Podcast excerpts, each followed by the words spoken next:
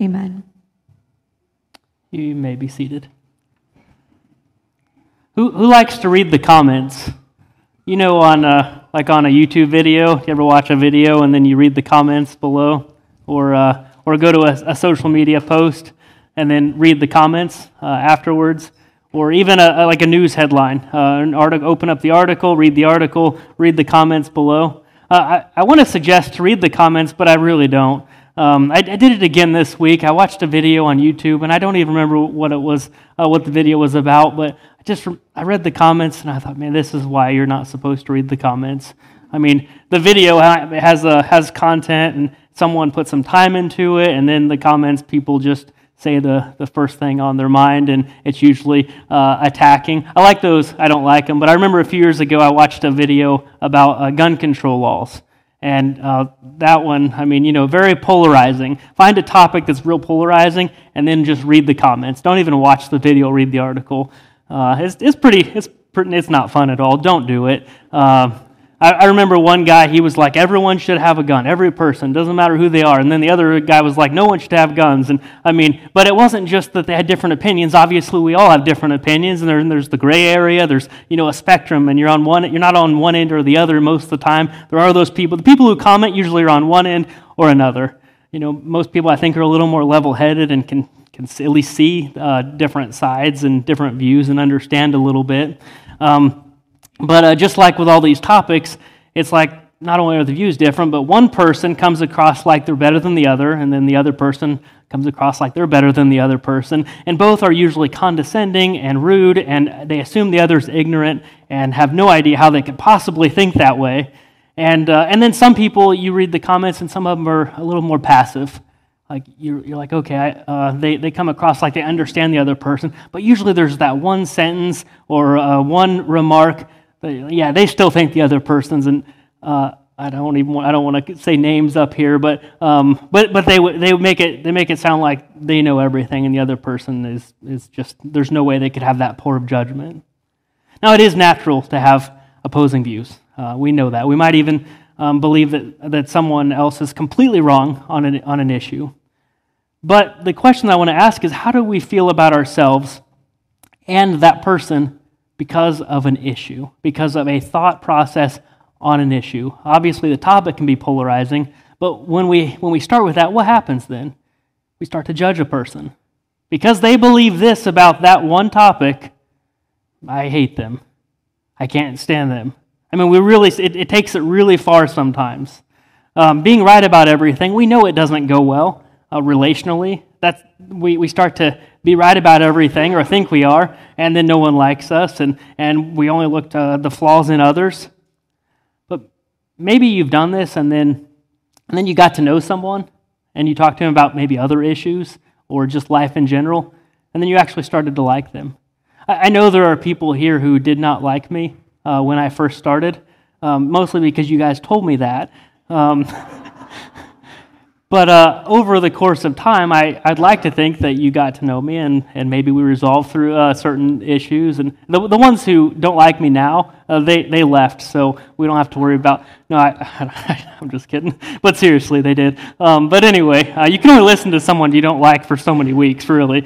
Um, but anyway, uh, there actually have been people that I didn't really um, agree with on things, and I thought that they had a bad attitude and maybe they were conceited and, uh, and then after talking with them, I would, I would call them friends now. I mean, that, that's really happened. Even some people here early on, uh, we had some issues, and, and I feel like, you know, over time, you just, you talk. You figure out why they think what they think, and you, you share why you feel the way you do, and you find some kind of compromise or at least an understanding of each other. Um, I, I used to think that the Apostle Paul was arrogant and conceited. I mean, he, he, wrote, he wrote much of the New Testament. Uh, this guy was on fire for Jesus. And I, I, used to, when I would read it, I'm like, well, that, why is he bragging about himself? But then over time, after I read it more and started to see, okay, this guy is just wanting everyone to know Jesus. It's not about himself. Anyway, sometimes we see that in others, maybe when it's in ourselves a little bit. The prideful attitude's not good, and we hate it in others, but we don't always see it in ourselves. Proverbs 16, 18 says, Pride goes before destruction, haughtiness before a fall. On the flip side, Psalm 51 17 says, The sacrifices of God are a broken spirit, a broken and contrite heart, O God, you will not despise. Pride is usually uh, looked at as being bad, humility as being good. Um, and so, what we're going to do is we're going to look at a parable today, a story that Jesus told. And I'm going to read the first verse. I'll tell you what it is in a second. Um, but the verse is not the parable, the verse is just what the parable is for or who it's for. And so it's Luke chapter 18, verse 9, and it just says this To some who were confident of their own righteousness and looked down on everyone else, Jesus told this parable. I'm not going to read the parable yet. In a couple of minutes, I'm going to read this story, though, and it's about two people who are very different. Um, different life experiences, and it appears very different uh, views of themselves. And, and so we're going to have a chance then to put ourselves in this story. And you might, you might think uh, you're one person in the story, um, but not all the parts of that person, or the other person, but there's some things that are different. Um, so it's, it's going to take the whole morning, I think, to really think about this, to process through what this looks like. Um, but I want you to be careful um, in picking who you are. Don't just right away when I first read it say, that's me. Okay? Uh, we're we're going to walk through it. While, uh, while visiting a neighbor, a kid uh, named Andrew, five year old, he pulled out his, his yearbook and he opened to his class, uh, his class, and the picture was up there, and, and he started to describe each classmate. He said, This kid is Eli, he hits everyone. And this kid is Stephen, he never listens to the teacher. And this is Mark, he chases us, and he's really noisy. And then he points to his own picture. He said, uh, And this is me, I'm just sitting here minding my own business. Well, I don't know. I didn't. No one laughed first service. I asked Ellie. She said it was funny, so I shared it anyway. But just like to throw a joke in there every now and then. So this story that's coming, who is it for? Um, I, I already read it, but I want I want to really focus on this for a second. The people. It says it says the people. So I think the assumption then there's more than one. So some people. It's not just for one person. It's for anyone who is is is in this boat, confident of their own righteousness Okay, so I'm good. I, I do enough good. I'm good. And then look down on, it says everyone else. Oh, they're not good. Nope, they're not good either. So I'm going to ask myself, and I hope that you'll do the same. This is a, a self evaluation this morning. Am I confident in my own righteousness? Or, in a more modern way of saying this, am I doing enough? Am I doing enough to be good with God? Am I doing enough to get into heaven? Am, am, I, am I good? Do I do enough good things and nice things for people? And those bad things, do I keep those to a minimum? Okay, I'm going to come back to this later to answer that, even for myself, for all of us. But second, I don't even want to ask the same question as the text. I know the question in here. Uh, I'm not going to ask, do I look down on others? I'm going to ask, who do I look down on right now? Because I think, and I could be wrong, I think all of us look down on other people at some point. Uh, there are people that, that we just we just look down on in some way. Doesn't mean we hate them. Doesn't mean that we always are judging them all the time. But I think there are people that we all look down on at times. And, and so the first person that I would say, who am I looking down on? Do you look down on people who are who are similar to you, but you think you just you do it just a little better? Like, do I think that I that you know maybe it's someone who's a coworker? We've got the same job. We have the we're both married. We have the same same amount of kids. Uh, do I look uh, do I look down on, on that person? Do I say, well, you know, we've both get, really been given everything the same, we've had the same opportunities, but man, he's got that one flaw. Or he does this one thing uh, in his relationship with his, with his wife or his kids, and, and I, you know, you just find that one little thing that uh, I'm, I'm a little better than him. Good thing I don't do that like he does. Or I think, like many people, especially those people who like to comment on, on uh, social media and YouTube, not that all comments are bad, but we look down on people who are different. Not, not anyone like me. It started in school. If you were an athlete, you would say, well, why wasn't that kid an athlete? Is, is, is he weird? Or, or you're in the band and you're like, well, why isn't she in the band? Is, is there something wrong with her? I mean, everyone likes music. We start, to, we start to put people in their separate groups and we have different names for the groups. And then all of a sudden, if you're anywhere, any way associated with them, then you're a part of that group. When we grow up, though, we, we don't act like that anymore. No, we do. Um, some, some things are small. March Madness rivalries, you know, right now March Madness is going on, so, so people are, well, this school always wins, and they've lost uh, three out of the last four years in the first round. And uh, I'm actually thinking of specific teams. And then baseball season's coming up, and if you're a, if you're a Cardinals fan, you're wonderful, and if you're a Cubs fan, you're still wonderful. Thanks. I'll take that over election time any day. I mean, election time is just terrible, you know, as far as people really judging and hating other people. Um, we get really good at finding ways of looking down on others, whether it's small or big, and it helps us to feel better about ourselves. And I think the media thrives on it. I think some politicians really use it in their benefit, and I think it keeps our country divided. Uh, because if we can judge, and then there's two sides, and then, you know, you think, I think about the presidential uh, candidates. One had this group of people and was going to do anything possible to keep those people, and the other was going to do what they could to keep these people. And because you identify with that person, it, it's, uh, it's probably a good, uh, good campaign um, or, or way to go about a campaign, but it's terrible for division in our country. And so Jesus tells a story to these people, any of these people who were confident that they were good and everyone else was bad. He says this, verse 10 Two men went up to the temple to pray, one a Pharisee and the other a tax collector. The Pharisee stood by himself and prayed, God, I thank you that I am not like the other people, robbers, evildoers, adulterers, or even like this tax collector. I fast twice a week and give a tenth of all I get. But the tax collector stood at a distance. He would not even look up to heaven, but beat his breast and said, God, have mercy on me, a sinner. I got to give you a little background here because when I think of well, what are who are the Pharisees and who are the tax collectors? Why are they? Why is there such a big difference here? The Pharisees were the religious people. They were the people that worship God, and I know at times uh, there are things that are uh, there are scripture there's scripture that's like these are the worst people, but they weren't all bad. I mean, these were the these were the people they believed they were saved because they were Jewish, and they were able to stay saved by being obedient. And, and some hated other people of different nationalities and religions. But I don't think all of them were terrible. I think most of the people would look at the Pharisees and say, These were the good guys. These were the good people. These are the religious people. Uh, many of the Pharisees loved God and they tried to do what was right and they tried, they tried to stay pure, and uh, even when the world around them was not. And, and, they lived a life of religious activity, much, much like many of us. Um, but just like people in the church, um, sometimes we miss the point. And they miss the point uh, in, a, in a really big way at times. I, don't, I wouldn't like it if everyone outside the church said, well, all the people in the church are hypocrites and they're terrible because they're those religious nuts. You know, I, I wouldn't want that. But a few people can make them all look really bad. And I think that's what was happening here. It wasn't all the people, it was to some who looked down on others, to some of the people who maybe were hypocrites and judgmental. Jesus told this story. He said that even when the tax collector entered, that he stood far. He stood back. I don't know if it was because he didn't want to be close to where he felt God was, or if he didn't feel like being close to the Pharisee because he thought, well, this guy probably thinks he's better than me, or I think he's better than me. Judging by the scripture, I think he felt pretty lowly of himself. But the community would have picked the Pharisee in any, any contest. If they were voting on a mayor, they would have voted for the Pharisee. If they were deciding who could date my daughter, it would have been the Pharisee. If, if they could have uh, invited one of them over for dinner, it would have been the Pharisee. But the Pharisee looked down on everyone else.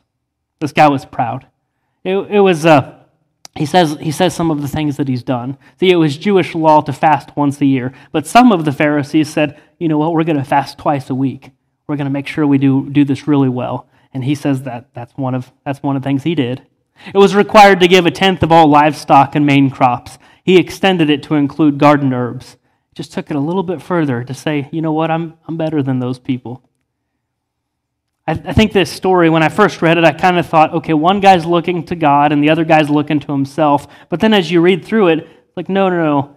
They both were looking to themselves. They were both evaluating themselves. One just thought a little bit differently. It's a good thing to evaluate ourselves, but what do we see?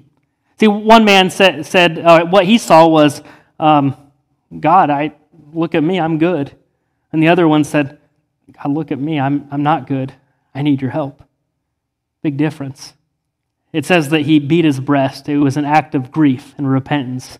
I know how bad I am. I need your help. Maybe you feel a strong connection with this man. I want you to realize that this man was a tax collector, not a former tax collector. He hadn't um, made everything right and then came and worshiped God. He came to God when he was uh, at his worst. See, the tax collectors then are not like today. Uh, doesn't you know you work for the IRS? Maybe some people don't like taxes, or who does? But but we don't look at the people the way that they did back then. These tax collectors were traitors and they were crooks and they worked for the Roman government, of whom they thought that Jesus was coming to destroy.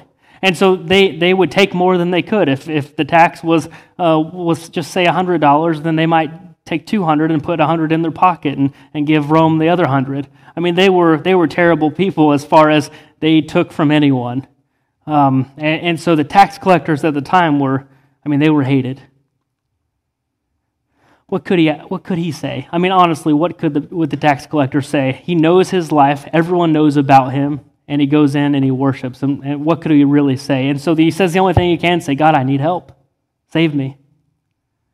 One of my favorite passages in the Bible is it's uh, written by Paul, uh, who was, again, the guy I talked about earlier.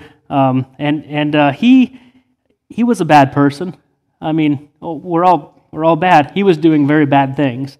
And, um, and, and, so then he changed his ways. He had, um, he had went from persecuting Christians and having them thrown into to prison to be executed to uh, going around and sharing the gospel and telling people about the love of God through Jesus and starting churches, going all over, suffering, doing whatever.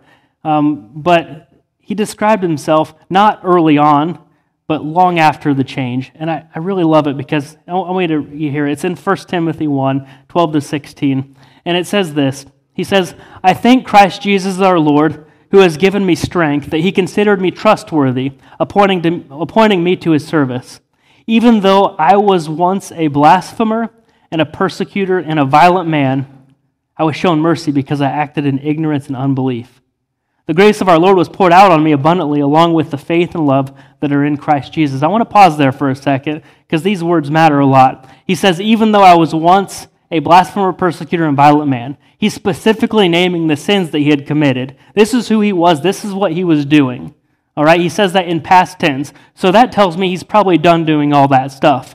Why did he do it? He said he acted in ignorance and unbelief. He didn't know Jesus. He didn't know that there was a better way. There are a lot of people out there that don't know a better way, and we say, well, why are they living that way? Why are they, why are they doing this to themselves or to their families? Why do they care about that so much? They don't know. They don't know a better way. Paul says that was him. But then he says this Here is a trustworthy saying that deserves full acceptance Christ Jesus came into the world to save sinners of whom I am the worst. But for that very reason, I was shown mercy so that in me, the worst of sinners, Christ Jesus might display his immense patience as an example for those who would believe in him and receive eternal life. Notice the wording. That first paragraph, he says, I was this. I was this. I was a blasphemer, persecutor, violent man. Past tense. He's done with those. But then he talks about himself again in verse 15, and he says, Of whom I am the worst. Not I was the worst. He knows that he's, he's still the same. He's just saved. He's redeemed. He, he knows Jesus now. He was shown mercy while having Christians thrown into prison to be executed. He, he may or may not have been the worst person, but he felt that way. And that's, that's what matters here. That's what I wanted, I wanted to point out here because he knows that he isn't better. It doesn't make him better than the person who's living out there that isn't in church and doesn't know Jesus and doesn't live differently. He's not better than that person. He says, I'm, you know, I'm still the worst. But now he has new life. He said it happened so that Christ Jesus might display his immense patience. Don't we want patience when it's with us? I don't always have patience or time for other people's uh, nonsense, but when I mess up, when I can't work through something, when I've done something wrong and I continue to do it over and over again, and I say, I'm going to try better, I'm going to try harder and do better, I want patience for sure. We just don't always want it to give it to, we don't want to give it to others. But he said Christ Jesus displays this patience, patience as an example for those who would believe in him and receive eternal life.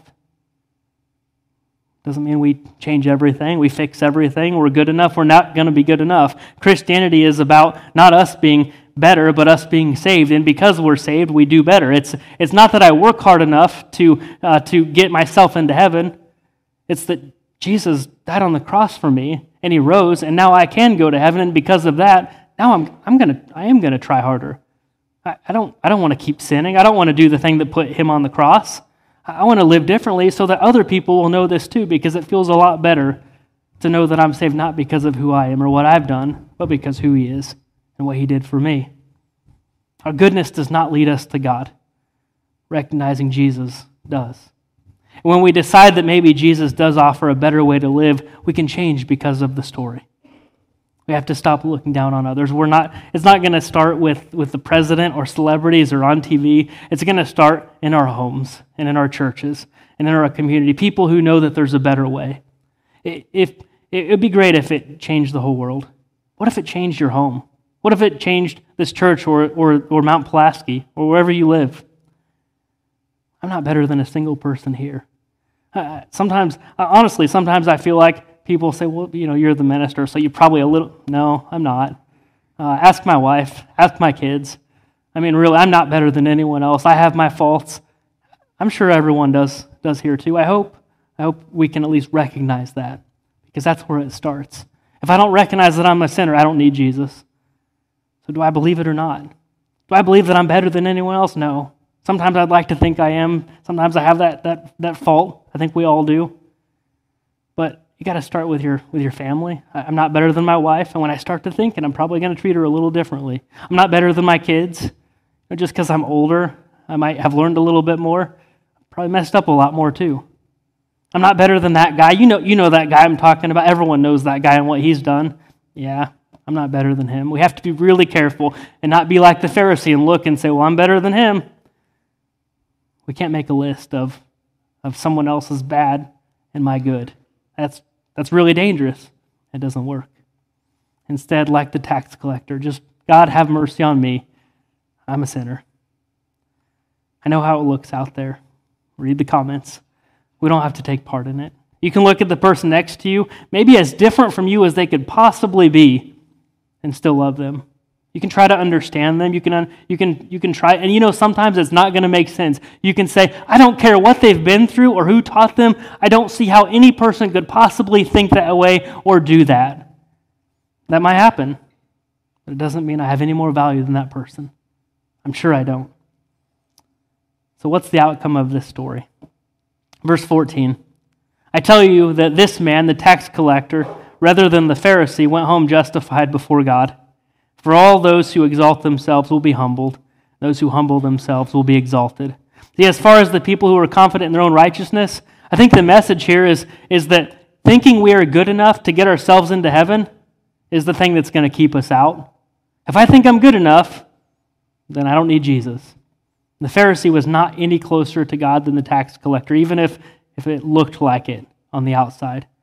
Now, we can approach the throne of God, just like these two were in this story, um, not, not from our own righteousness, but, but from, from Jesus' righteousness. The Hebrews 4.14 says, Therefore, since we have a great high priest who has ascended into heaven, Jesus, the Son of God, let us hold firmly to the faith we profess. For we do not have a high priest who is unable to empathize with our weaknesses, but we have one who has been tempted in every way, just as we are, yet he did not sin.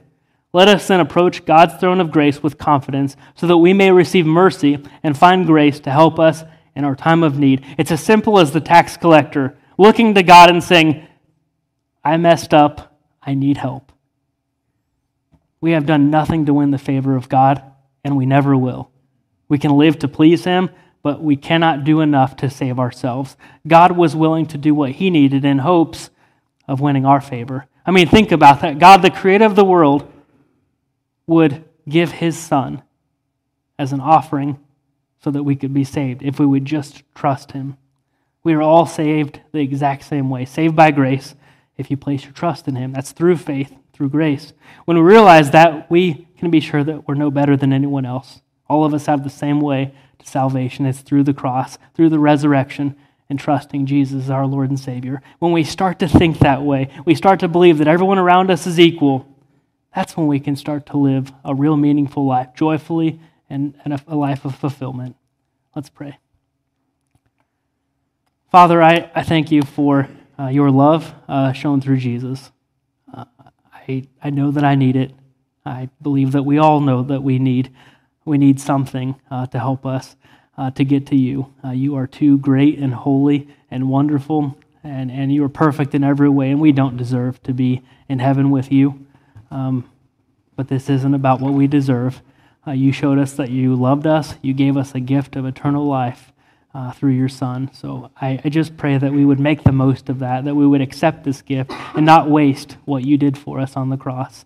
Uh, give us wisdom uh, both today and the days ahead to help us to move forward and not look down on others, but to love others just as you loved us.